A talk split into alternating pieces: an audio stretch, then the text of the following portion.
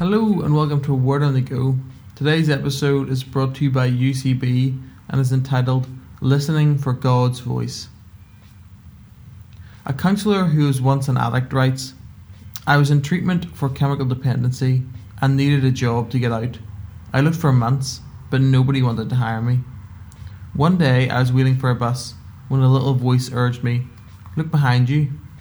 I was standing next to an attorney's office Go talk to the head of the firm and tell him you need a job, were the words I heard. That's crazy, I thought. But that still small voice urged me on, so I obeyed. When I talked to the attorney and told him what was happening in my life, he understood, because someone in his family was also recovering from addiction. Then he looked at me and said, It's funny you came today. I was thinking about creating a position for a legal secretary and hadn't gotten around to advertising. Two weeks later, I got the job, and it was better than any position I'd applied for.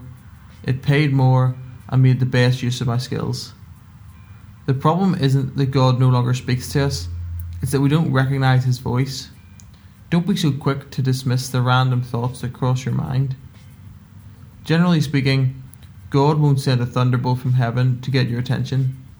More often, He speaks through your thoughts, a family member, a friend, a teacher, a pastor, a change in your circumstances, the sudden discovery of the perfect scripture, the writing of a gifted author, or in the quietness when He fills your heart with perfect peace.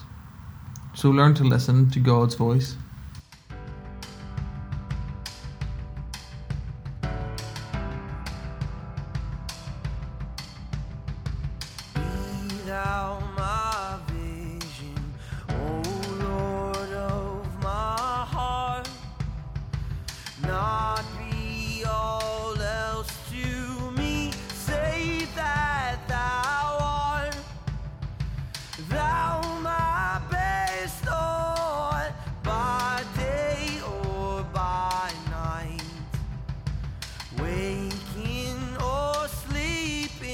啦